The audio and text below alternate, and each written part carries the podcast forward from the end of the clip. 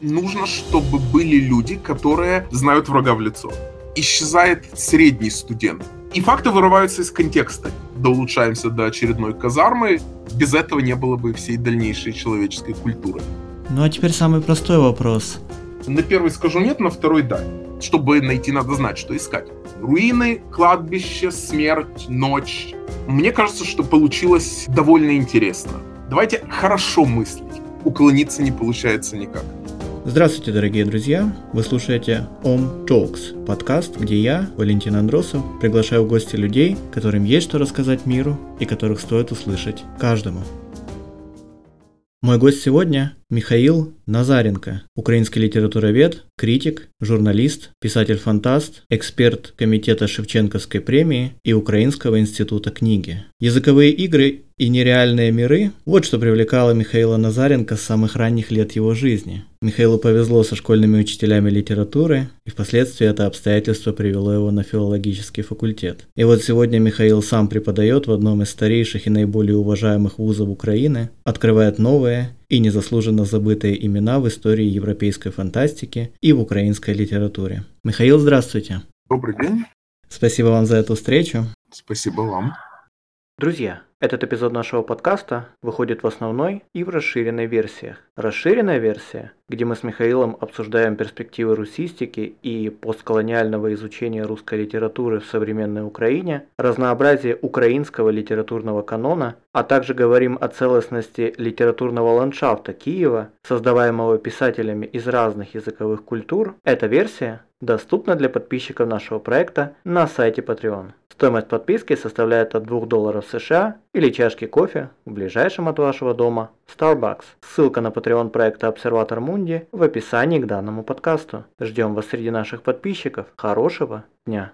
Мы начнем, наверное, уже с традиционного такого летнего вступления к эпизодам нашего подкаста. Как вам живется и работается в те дни, когда температура за окном бьет многолетние рекорды жары? Ой, непросто. Хорошо еще, что есть возможность устроить сквозняк и перейти в комнату, где э, солнце все-таки поменьше. Ну, главная сложность, конечно, заставить себя делать хоть что-то, но работы столько, что уклониться не получается никак. Михаил, вы два десятилетия преподаете в Институте филологии Киевского национального университета имени Тараса Григорьевича Шевченко. Ваши лекции прослушало несколько поколений студентов. Как изменилась студенческая аудитория за это время? Сложный вопрос. Ну, мне кажется, что тут несколько факторов срабатывает. И сказать можно вот что, пожалуй. Во-первых, очень сильно, и чем дальше, пожалуй, тем больше, идет разделение самых сильных и самых слабых. То есть исчезает, так сказать, средний студент, просто который не сверхталантливый, звезд с неба не хватает, но честно сидит и работает. То есть или те, кто знают больше, умеют больше, чем я в их возрасте, или те, кто не умеет почти ничего и, главное, не хочет, к сожалению. Это во-первых. Во-вторых, э, к сожалению, э, нынешние обстоятельства, я говорю не о конкретных там, университетских программах, а сама система университетского образования э, стала такой, что получать системные знания студентам труднее, а нам, соответственно, труднее эти системные знания давать. Один пример, когда я учился в середине 90-х, то русскую литературу 19 века нам читали три семестра. А сейчас эти три семестра уложены в один, точнее в полтора. И понятно, что за это время не успевают студенты просто прочитать то, что что совершенно необходимо. И это ситуация, которая не зависит, увы, ни от нас, ни от них, а спущена сверху с министерского, насколько я понимаю, уровня. То есть все обязательные курсы должны быть пройдены как можно можно быстрее. И с этим связано еще одно, тоже довольно грустное, то, что знания в головах у студентов, когда они к нам приходят, остаются совершенно несистемными. Именно по этой причине. Они что-то знают, но эти знания очень слабо оказываются связаны, связаны между собой. И очень плохо с историко-культурным фоном. То есть вот читают какие-то тексты, а из чего, из какой ситуации национальной, культурной, исторической и так далее эти тексты возникли, представление имеют, ну дай бог, чтобы самое, самое общее. И многие студенты, которые хотят получать системные знания, не их получают, точнее сказать, они ухватывают их сами. А для вот того студента, которому э, нужно просто дать эти знания, ситуация довольно сложная и, повторяю, соответственно, довольно сложная и для преподавателей. Мне представляется, тут нужно самым решительным образом менять вообще систему нашего нынешнего университетского преподавания. Я говорю сейчас не только о университете Шевченко, потому что, насколько я знаком с выпускниками, например, Могилянки, ситуация может быть несколько лучше в смысле получения конкретных знаний, но также плохо с общесистемным взглядом на те явления, которые изучаются, о которых идет речь и так далее. Но при этом я не могу сказать, что мне не нравится, неинтересно работать вот с теми студентами, каковы они сейчас. Наоборот, мне интересно как раз помогать им выстраивать вот эту систему в голове. Делать так, чтобы они замечали связи, закономерности, законы там, где без меня, может быть, э, этого не увидели бы или увидели бы много позже. И вот насколько мне удается в рамках тех курсов, которые я читаю, я стараюсь как раз это делать. Я помню, в списке чтения были проблемы еще в годы моего обучения на филологическом факультете, это было лет 10 назад. Вообще легче или сложнее стало заинтересовать слушателей ваших лекций толстыми и тонкими книгами? Конечно, в нынешних компьютеризированных условиях очень большой соблазн не читать тексты, читать выжимки, критику, пересказы и так далее. Но мне кажется, что все-таки интерес есть. Интерес, э, может быть, там, не к конкретным текстам, а к той проблематике, о которой мы со студентами говорим, которую обсуждаем. Ну, а, конечно же, проблематика, особенно у филологов, равно как у историков, у других гуманитариев, должна быть связана с конкретными текстами, должна быть на них основана в конечном счете. И вот Тут, да, не всегда происходит, не всегда происходит этот переход. Очень часто бывает, что студенты охотно разговаривают о каких-то общих вещах, а вот когда речь заходит о конкретных текстах, тут уже сложнее. Но, повторяю, опять же, это э, не общее правило. Всегда находятся те, кому читать интересно. И, повторяю, в том числе и то, что я в годы не читал. Возвращаясь к сильным студентам, находятся среди них такие, у которых вам есть чему поучиться, узнать о какой-то новой книге, театральной постановке, фильме? Безусловно, безусловно, такие всегда есть. И э, в некоторых случаях это общение а, просто во время пары. Не всегда там речь идет о театральных постановках, хотя в одном из курсов, который я читаю, мы говорим о особенностях инсценировок и экранизациях, поэтому, естественно, заходит речь о том, что они видели, что я видел, что они мне могут рекомендовать. Наоборот, часто, когда я прошу привести какие-то примеры, то они находят книги, которые я действительно не слышал, которые мне а, могут быть интересны. Или же они со своей точки зрения подходят к текстам, которые я уже, может быть, и полузабыл, хотя э, когда-то читал. И, наконец, иногда, не часто, но такое бывает, студенты знакомы с какими-то методологиями, с какими-то научными направлениями, которые, опять-таки, я знаю, что они есть, но никогда в них не углублялся. И э, когда они работают с текстами, применяя вот эти неизвестные или малоизвестные мне методологии, то, естественно, для меня это очень интересно и поучительно. Ну и, конечно, остается, вернее, оставалось до локдауна и онлайн-обучения и общения вне аудиторной, когда просто после пары интересно о чем-то поговорить, что-то обсудить и, и так далее. А вот с некоторыми моими бывшими студентами, которые сейчас уже просто френды в Фейсбуке, я это общение и продолжаю. Но, конечно, вот когда уже, считайте, полтора года почти общаюсь со студентами в основном э, через э, Skype, Zoom и так далее, и вижу не э, лица, а аватарки в лучшем случае, то это, конечно, сложнее по ряду параметров, и чисто психологически это очень выматывает, когда не видишь непосредственной реакции. То есть я надеюсь, что они меня слушают, но э, что там по ту сторону экрана происходит, я не вижу, и поэтому простоять три пары в аудитории, читая лекцию или ведя практически, для меня проще, чем те же три пары просидеть перед э, моим ноутбуком, э, общаясь со студентами онлайн. Кажется, мне знакомо это чувство. Om Talks. Проект «Обсерватор Мунди» находится в процессе републикации ваших статей из сборника цикла «За пределами ведомых нам полей. Очерки предыстории фэнтези с древнейших времен до 1914 года». Его части выходят еженедельно на нашем телеграм-канале. Впервые эти тексты увидели свет в 2004-2007 годах в журнале «Реальность фантастики». С каких авторов начиналось ваше знакомство, ваше углубление в мир фантастики, фэнтези? это было настолько давно, что я, наверное, первых и не назову. Тут граница между сказками и фантастикой была очень, очень зыбкой. То есть я точно помню, что мне не было еще э, лет пяти, когда я прочитал или мне прочитали и «Незнайку», и «Приключения Карика и Вали». Сейчас такая полузабытая книжка, но хорошая. «Алису в стране чудес» в переводе Захадера, и «Три толстяка», и э, «Волшебник изумрудного города» с продолжениями.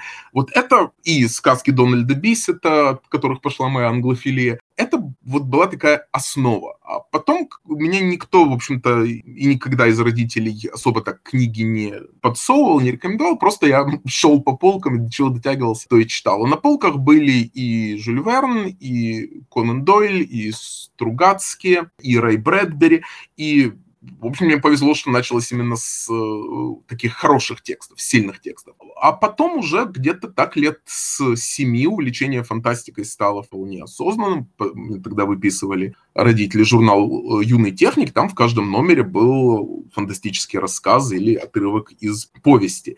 И вот как-то уже тогда я долгое время хотел быть биологом, потому что читал Джеральда Даррелла, я хотел быть историком, и казалось, что и в истории, и в литературе меня больше всего интересуют вот как раз такие странности, такие сдвиги, которые позволяют нам увидеть мир с новой стороны. Ну а когда уже в сколько получается, 8 лет мне в руки попал «Хоббит», точнее «Хоббит» в украинском переводе прекрасном Александра Макровольского, а в 10-11 э, я начал читать «Властелина колец», первый том, потому что э, больше по-русски не было тогда, то это уже было, было все. Это уже окончательно закрепило мою любовь к фантастике и уверенность в том, что да, вот такая литература в 20 веке наиболее э, может быть адекватна. Не случайно Томас Шиппи, один из выдающихся исследователей Толкина, приводит пример книги, на которые чаще всего ссылаются, когда э, говорят о культуре 20 века,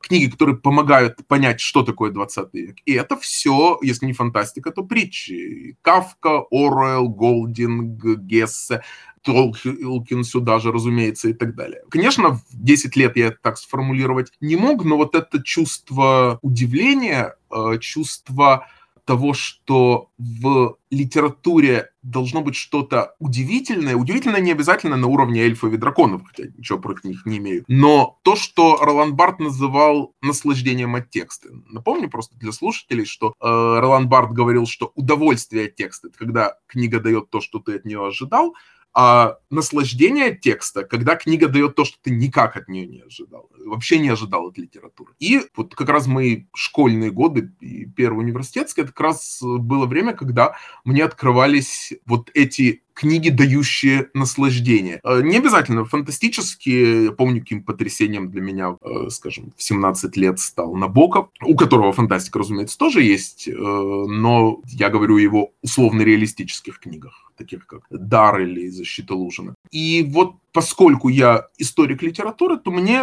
всегда было интересно, откуда, откуда же оно что берется. Я прочитал там, Беовульфа и Старшую Эдду, потому что узнал, что на них опирался Толкин. И так началась моя любовь к европейскому фольклору, европейским эпосам и так далее. И поэтому вопрос, а что было до Толкина, откуда он вышел, был вполне естественным. Я что-то знал, что-то представлял в диапазоне от э, артуровских романов до романтической фантастики 19 века. И когда в конце 2003 года редакция журнала «Реальность фантастики» Татьяна Кахановская предложила мне написать э, такой цикл, то я охотно за это взялся, думал, что за год справлюсь. Но вот э, казалось, что работал 4 года, и э, с тех пор уже, увы, больше 14 лет прошло, все никак руки не доходят актуализировать, дополнить. Мне кажется, что получилось э, довольно интересно. Начинается все с того фольклора, из которого выросла Артуриана, заканчивается 1914 годом, когда Толкин начинает создавать свою мифологию в первый месяц войны в сентябре. И э, все, что между этим и должен сказать, что когда я это начинал писать, то, э, насколько мне известно, даже на английском языке было очень мало э, таких э, обзорных работ. Сейчас э, их уже больше. И, опять-таки, тогда многие тексты не были переведены, сейчас они уже э, на русском изданы. В Украине с этим, к сожалению, ситуация гораздо хуже. Мы еще заполняем первый ряд мирового канона в украинских переводах. А что уж говорить там о втором, третьем, до которого руки просто у многих не доходят. Что уж говорить, если только сейчас с недели на неделю должен выйти, наконец, первый украинский перевод «Смерти Артура» Томаса Меллори. То есть книжка вышла впервые в конце 15 века, и в начале 21-го она, наконец, добралась до нас. Что говорить о авторах э, менее известных и менее влиятельных. И когда я писал этот цикл, то внезапно там возникал... Почему э, там в результате 17 статей, а не 6, как я задумывал? Потому что возникали какие-то побочные сюжеты, и э, сюжеты, перекликающиеся с тем, что я делал уже как филолог-русист. В частности, там есть отдельная глава про британскую колониальную прозу и колониальную фантастику. Не только Киплинг, но и много других авторов известных, как Коллинз или Дойл, или менее известных, и вот как из этой колониальной прозы возникает в том числе и фэнтези. Как Хагрид повлиял на Толкина, как Киплинг повлиял на Хроники Нарнии и так далее, и так далее. То есть вот такие побочные, казалось бы, сюжеты оказывались действительно важными, потому что, ну, какая же британская литература без э, колониальной темы? Или еще одна глава посвящена образу бога Пана в литературе, и почему вдруг э, в начале 20 века Пан стал настолько популярным в европейском декадансе, в европейском модернизме. Мне, в общем-то, повезло тьфу-тьфу, потому что я делаю то, что мне самому интересно, и это оказывается интересно и другим людям, и даже уже через полтора десятка лет после того, как я эти статьи писал, они оказываются востребованными, мне это очень приятно. Это действительно очень интересно. Я могу сказать, что написано таким живым и непосредственным, как бы вовлекающим себя языком. Вот, поэтому отдельное вам спасибо за тот давнишний замысел. И я надеюсь, что рано или поздно мы все-таки увидим его в книжном издании. По вашим текстам получается, что люди, по крайней мере на островах Туманного Альбиона, на Британских островах, рассказывали фантастические истории практически с незапамятных времен. В этом есть какая-то глубинная внутренняя потребность человека фантазировать о недоступном или маловероятном. Безусловно, это глубинная потребность человека, действительно. Ну, я не говорю о том, как э, люди в архаические времена э, видели мир полный не того, чтобы мы назвали чудесами, э, но скорее того, что мы назвали бы сверхъестественным. Э, но сама фантазия, сами представления о том, чего нет, но что могло бы быть, или не могло бы, но очень хотелось, или наоборот, не дай бог было бы и так далее. Это, безусловно, глубинная часть человеческой русской культуры. Э, Набоков как-то сказал, что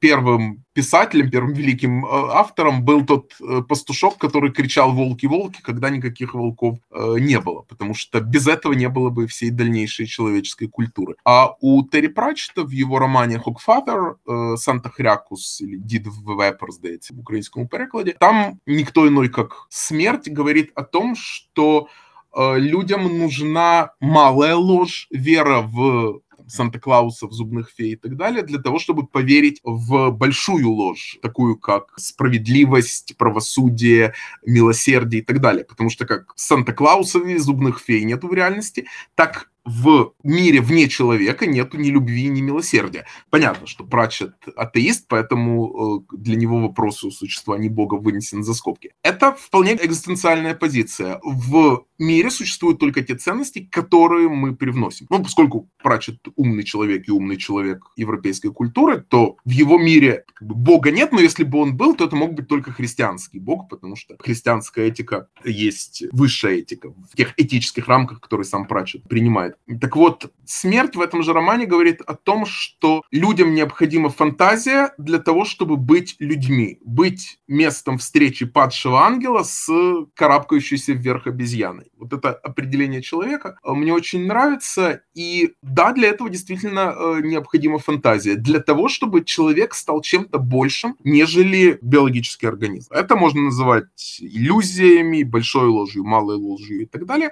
Но это объективная реальность э, человеческого существования, человеческой культуры. И э, очень много в последние десятилетия спорят о том, полезно, например, или вредны утопии. С одной стороны, на какую утопию не глянь, ну, по крайней мере, на большую э, часть утопии, и, о господи, какой кошмар, как ужасно было бы жить в этом мире. Собственно, целый ряд антиутопий — это как раз утопии с точки зрения человека, которого они пугают. С другой стороны, если бы не было утопий, то, возможно, иначе бы шел и социальный прогресс, потому что если мы хотим улучшить мир, то мы должны понимать, в какую сторону мы его улучшаем. Тут уже приходит в 20 веке замечательный, знаменитый философ Карл Поппер и говорит, что не надо ничего улучшать, потому что доулучшаемся до очередной казармы, надо уменьшать количество зла. Для этого, опять же, надо определить а, для себя, что же такое зло. И притчи, в самом широком смысле, не аллегории, но притчи, оказываются тут, в общем-то, хорошей подмогой. Как говорил Честертон, или точнее, как Нил Гейман перефразировал Честертона, реальный мир, в реальном мире так есть драконы, а сказки показывают нам, что дракона можно убить. Вот это очень важно, что сказки, во-первых, помогают нам увидеть этих драконов, как пьеса Евгения Шварца «Дракон», чуть ли не первый текст в русской литературе, где практически прямо постулировано единство всех тоталитарных машин, и нацистской, и советской в том числе.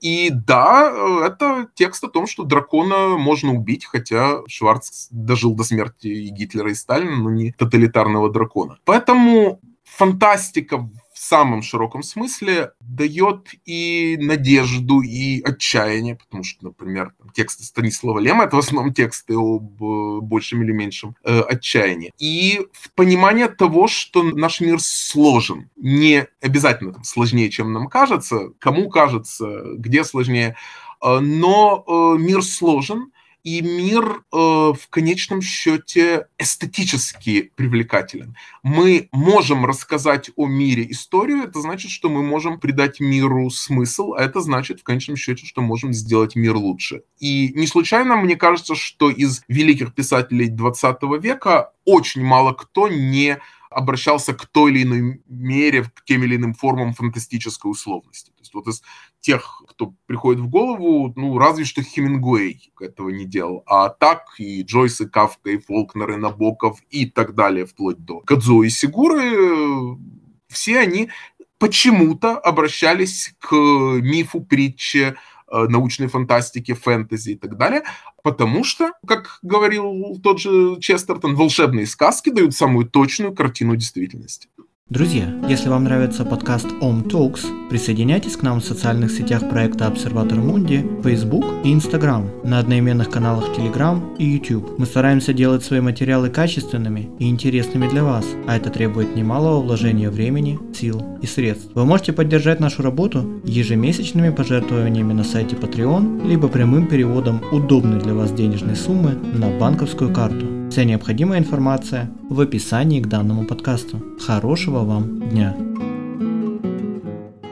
Давайте поговорим о другом вашем проекте. В нынешнем году в киевском издательстве «Лаурус» вышла первая часть вашей антологии «Кроме Кобзаря», «Крим Кобзаря», посвященная преимущественно тем текстам украинской литературы конца 18 середины 19 века, которые незаслуженно оказались обойдены вниманием составителей школьных и университетских учебных программ. В процессе подготовки этой антологии – как часто вы ловили себя на жестокой несправедливости литературной судьбы того или иного произведения? довольно часто. Собственно, и э, началась эта антология с того, что я прочитал рассказы э, Ганны Барвинок, про которую знал, что она жена Пантелеймона Кулеша и писатель, автор рассказов о народе. Я прочитал, я увидел, что это талантливо. И я посмотрел в библиографию и ахнул. Между 1927 и 2001 годами ни одной книги Ганны Барвинок не выходило. То есть это, по сути, автор, забытый всеми, кроме филологов и то некоторых филологов. Даже такие выдающиеся э,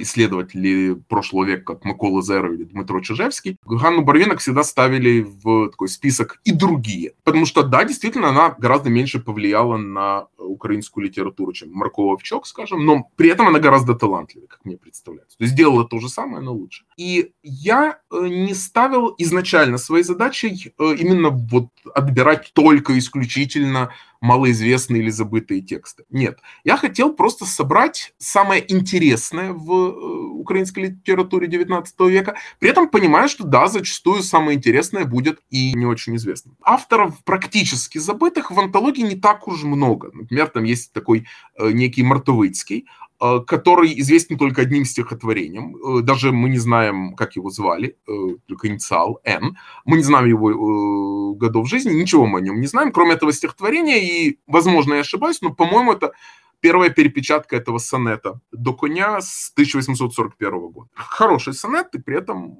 абсолютно неизвестный автор и э, практически забытый э, текст. Опять же, забытый теми, кто не занимается специально поэзией середины 19 века. Есть там, например, Корнило Устаянович, которого сейчас помнят в основном как художника, если помнят. Ну, пару лет назад была выставка его во Львове. А его поэтические тексты, кроме э, одного, не перепечатывались э, после первого первых изданий, то есть после 1870-х годов. Ну, одно его стихотворение положили на музыку, и даже теперь там, группа Комувны песню исполняет, песню варягов. А, но это все, что э, о нем известно. Но таких авторов все-таки было немного. В основном э, это писатели более-менее известные, э, или там, те, кто входит в школьную программу, как Кулиш или Ночуй Левицкий, или те, о которых, ну, по крайней мере, слышали. Но при этом очень часто те тексты, которые мне казались самыми интересными, самыми яркими, самыми неожиданными, самыми талантливыми, это были тексты, которые как раз по тем или иным причинам ни в школьные, ни в университетские программы не входили. Я в предисловии книги сравниваю ее состав с другими антологиями. Так вот, если брать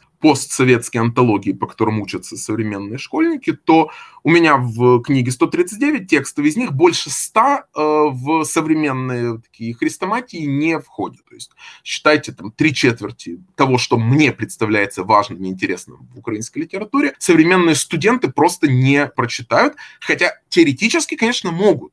Э, не все, но почти все есть в сети оцифрованное. Но чтобы найти, надо знать, что искать, разумеется.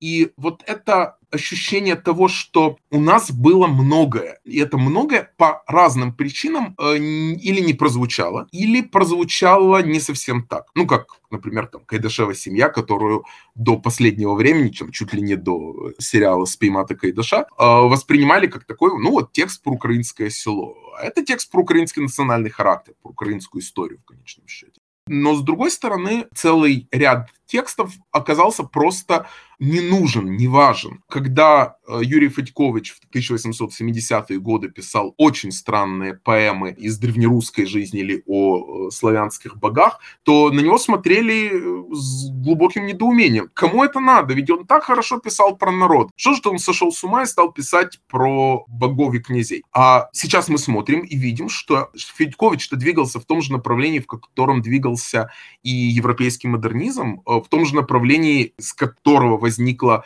например, ирландское национальное возрождение с э, Йейтсом, лордом Донсейни и другими. Просто у нас эти тексты оказались по тем или иным причинам э, не нужны. Ну, главная причина, конечно, то, что не про народ, а украинская литература обязательно должна быть про народ. То, что в 19 веке так подходили к текстам, неудивительно. Э, меня огорчает, что очень часто к текстам подходят так и сейчас. То есть неважно, хорошо это было написано или нет, важно, оно там, патриотическое, призывает к чему-нибудь э, или нет. И, соответственно, когда сейчас продолжаются попытки пересмотра э, украинского канона, то очень часто там все равно остаются тексты или туда включают тексты, все достоинство которых в том, что они идеологически выдержаны или в том, что автор э, был страдальцем и мучеником. Поймите меня правильно, э, то, что Василь Стус был мучеником не умаляет силы его поэзии. Стус, безусловно, крупнейший украинский поэт второй половины 20 века, а может быть всего 20 века. Но важно, чтобы поэзию Стуса ценили за то, что это великая поэзия, а не за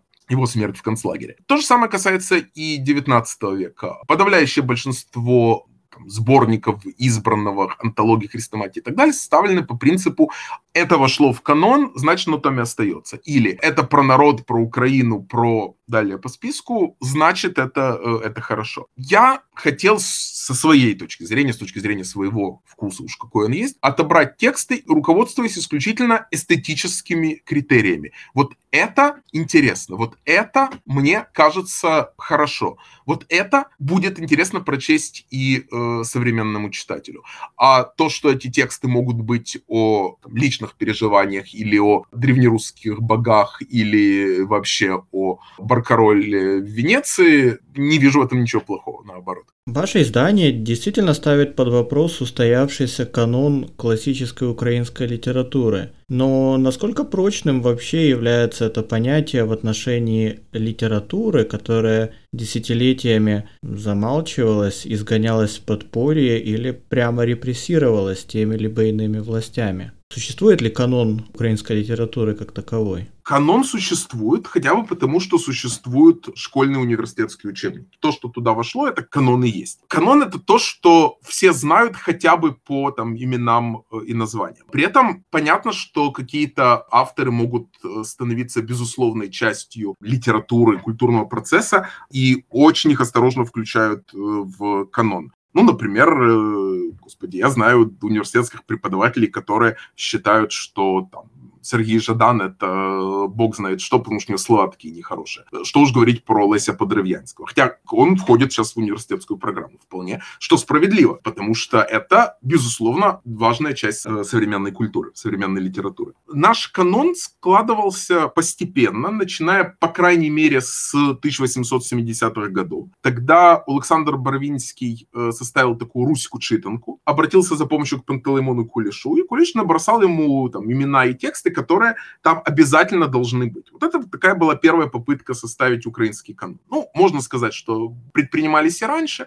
Еще в 1840-е годы были э, в критических статьях, обзорах Э, малороссийской литературы списки имен, без которых украинскую литературу действительно трудно представить. То есть там Сковорода, Котляревский, дальше, дальше, дальше, до Шевченко. И уже в начале 20 века одна из форм э, этого украинского канона, а именно канон народнический, оказалась закреплена в истории украинской литературы Сергея Ефремова. И, в общем-то, этот народнический канон с модификациями э, дожил до нашего времени. Потому что если для Ефремова с некоторой долей условности скажу, главная заслуга литературы была в том, что она говорит о народе. И на самом деле Ефремов мог быть и умнее, и тоньше, но как раз его история украинской литературы довольно прямолинейна и хай бог милый дубовато. При том, что его отдельные работы об отдельных писателях актуальны и сейчас. А, так вот, для Ефремова важно, что украинская литература говорит о народе. Для советской эпохи важно, что литература говорит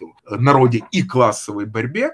А для многих э, современных составителей канонов, скажем так, э, литература важна, потому что она говорит о народе и о национальной борьбе. И, соответственно, например, выдвигается такой не лучший текст Михайла Старыцкого, як э, «Облога Буши». Почему? Потому что это такой текст о пионерах-героях и героической гибели. Потому что люди, которые выросли на книжках про пионеров-героев, э, пытаются найти в литературе то же самое, только на украинском материале. Это неправильно, это не, не надо так. И тексты 20 века зачастую отбирались тоже на основании этих же принципов. Э, скажем, до сих пор можно много там, слышать про великого писателя Олеся Гончара, Олесь Гончар был нормальным средним советским писателем, который начинал с действительно яркой э, модернистской новеллистики, «Модерн камень», э, но ему же тогда дали за это по голове, и после этого он писал вполне средне, э, что особенно очевидно на контрасте с его современником Павлом Захарбельным, который совершенно сознательно западную традицию модернизма Томаса Манна, Фолкнера прививал украинской литературе. Но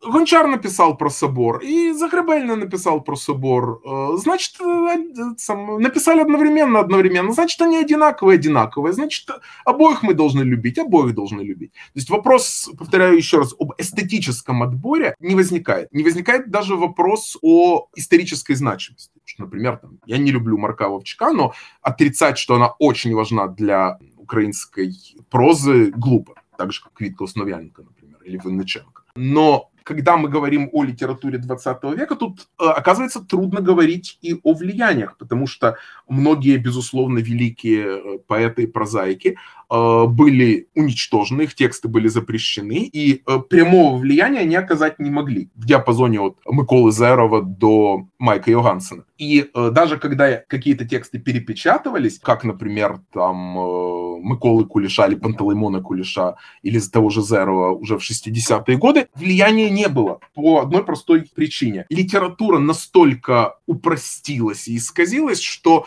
некому было это влияние подбирать, подхватывать. Поэтому, когда мы выстраиваем новый канон, то э, мы должны для себя разделять. Вот есть то, что исторически важно, исторически значимо, а вот то, что с нашей современной, безусловно, субъективной точки зрения, что оказывается э, наиболее интересным. И важное и интересное могут совпадать, как в случае там хотя бы с Шевченко, очевидно, но может довольно сильно расходиться, как важна Марко Вовчока, интересна э, Ганна Барвина. Хотя, опять-таки, у Марка Вовчака есть э, один текст, который я включил в антологию, именно потому, что он совершенно не похож на все остальное, он интересен. Это повесть «Дяк», которая настолько не, не характерна для Марка Вовчка, что она ее даже не опубликовала, даже не закончила, и уже после ее смерти по черновикам этот текст был э, напечатан. Он редко э, переиздается, хотя переиздается, но все равно остается на далекой-далекой периферии канона. Om Talks.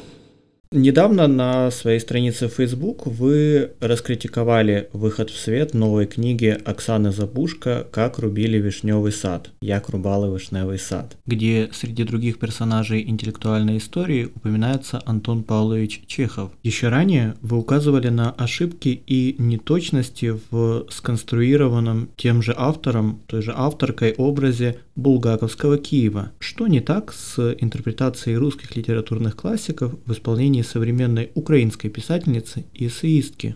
Не так, мне кажется, как раз такое довольно легкомысленное отношение к фактам. И факты вырываются из контекста и начинают означать что-то совершенно другое. Ну, то есть один пример, который как раз в фейсбучном посте переводил.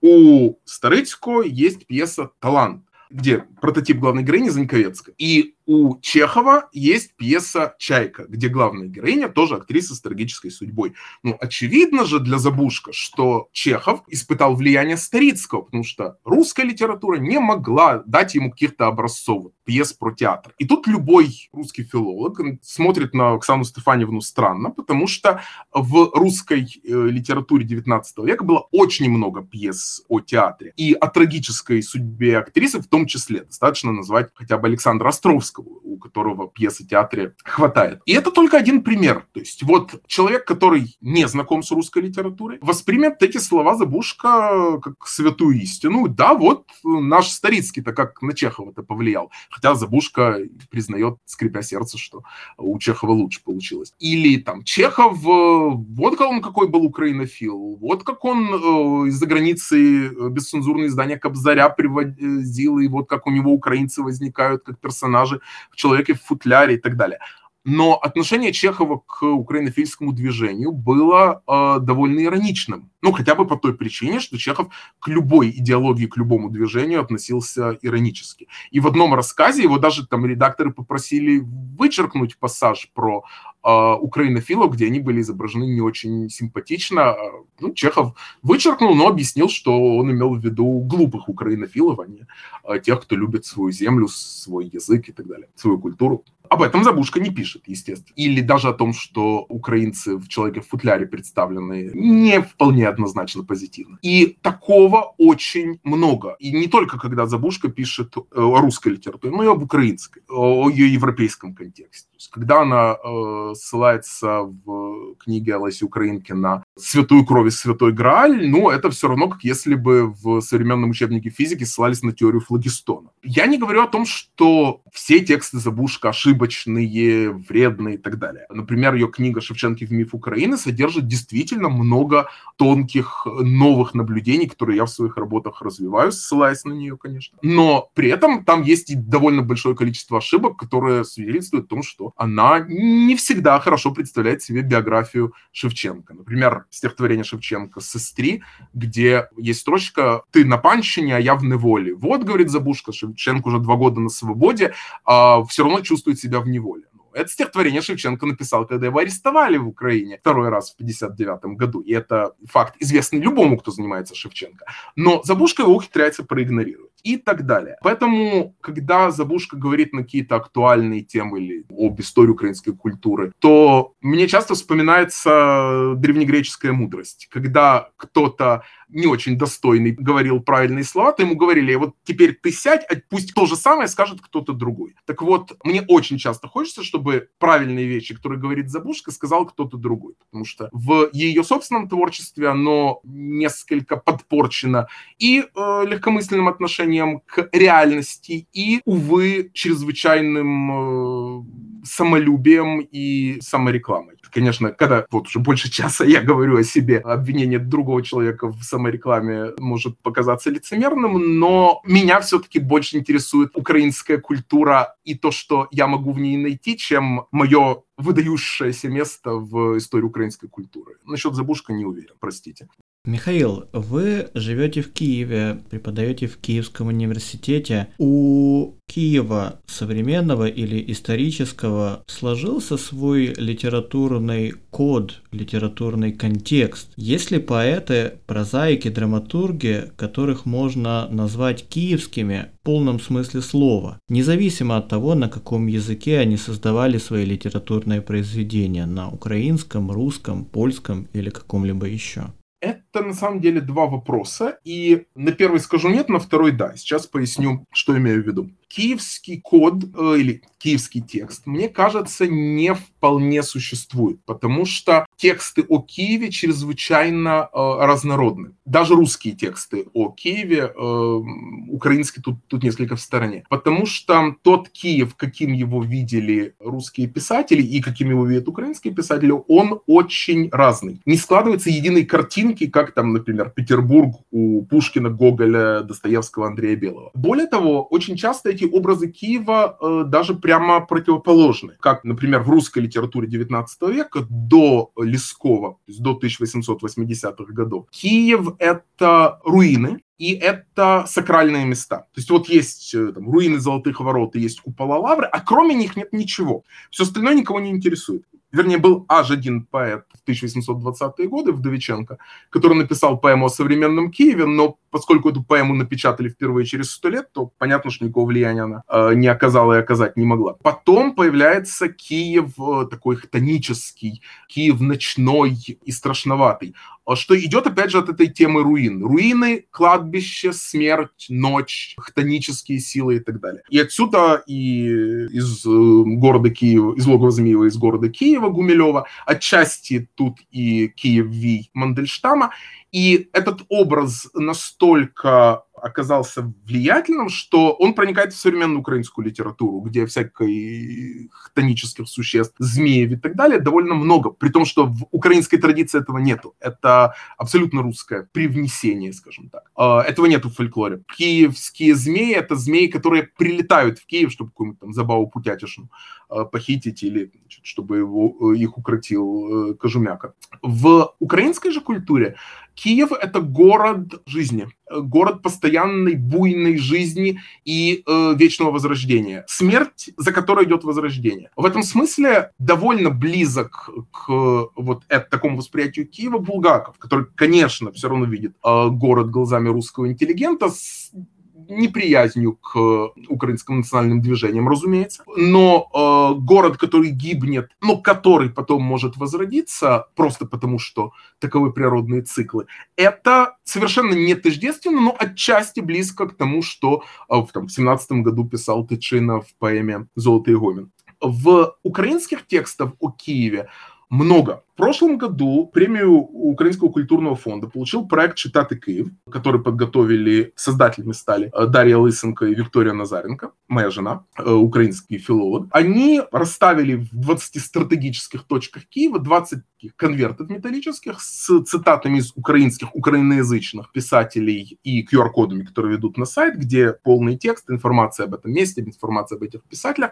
И оказалось, что да, значительную часть Киева и значительную часть истории украинской литературы эти цитаты э, охватывают. Вот, скажем, э, Нечуй Левицкий, который первый написал о киевской городской интеллигенции, вот Василь Стус, вот и так далее, и так далее. И понятно, что этот проект э, можно развивать. И проблема тут, конечно, в том, что эти писатели и в еще большей степени эти тексты просто э, малоизвестны. То есть Нечуй Левицкий — это тексты школьной программы, то есть там, Микола Джерри, Кайдашева семья.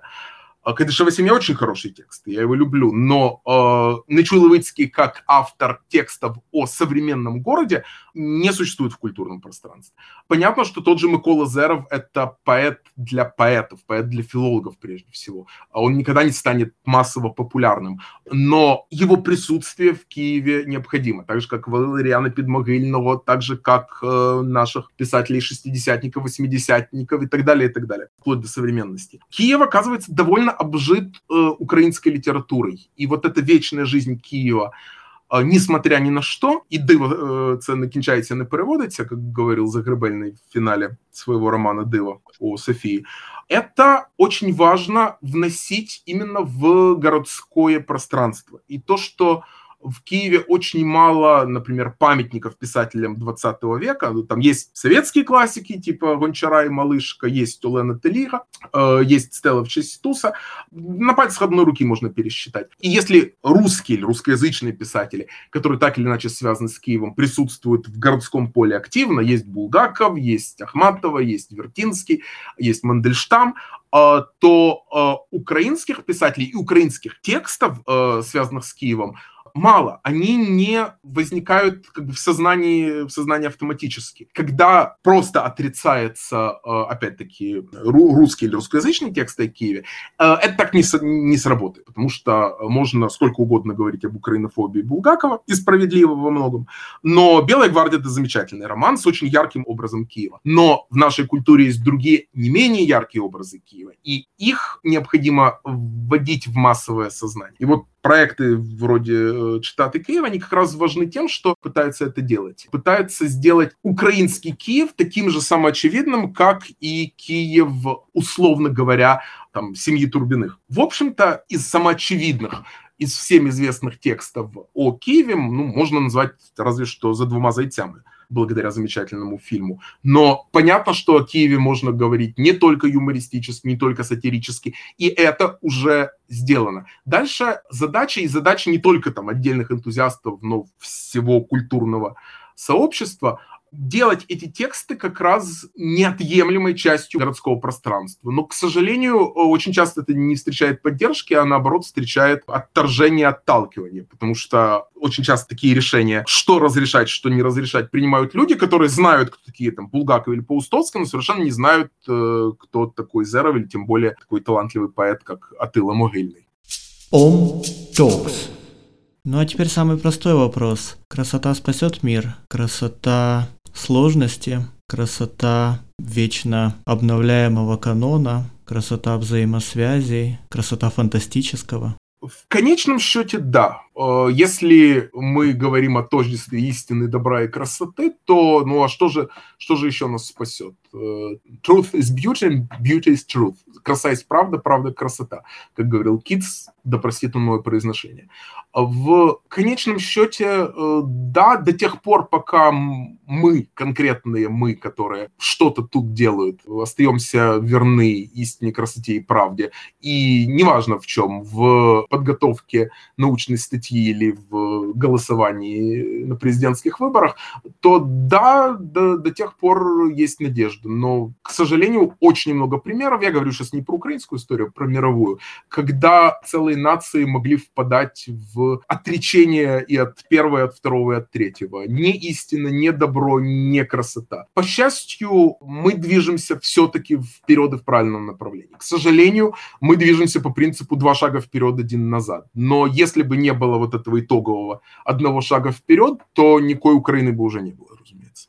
Михаил, у вас есть возможность обратиться к небольшой, но сплоченной аудитории слушателей, читателей, зрителей проекта «Обсерватор Мунди». Э, среди них есть и ваши читатели. Что вы можете пожелать этим людям? Э, я, наверное, процитирую Блаза Паскаля. Давайте правильно мыслить. Вот первое правило морали – Давайте хорошо мыслить, каждый по-своему, разнообразно, спорить друг с другом, но э, давайте мы это будем делать честно и понимая, что мы делаем.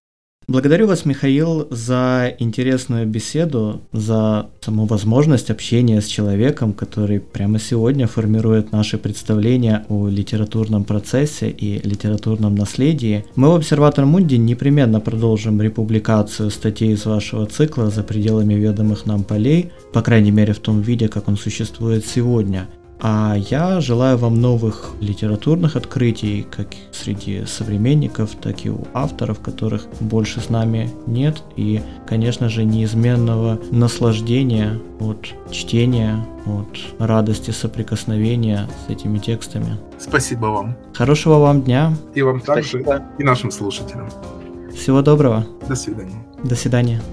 Друзья, этот эпизод нашего подкаста выходит в основной и в расширенной версии. Расширенная версия, где мы с Михаилом обсуждаем перспективы русистики и постколониального изучения русской литературы в современной Украине, разнообразие украинского литературного канона, а также говорим о целостности литературного ландшафта Киева, создаваемого писателями из разных языковых культур, эта версия доступна для подписчиков нашего проекта на сайте Patreon.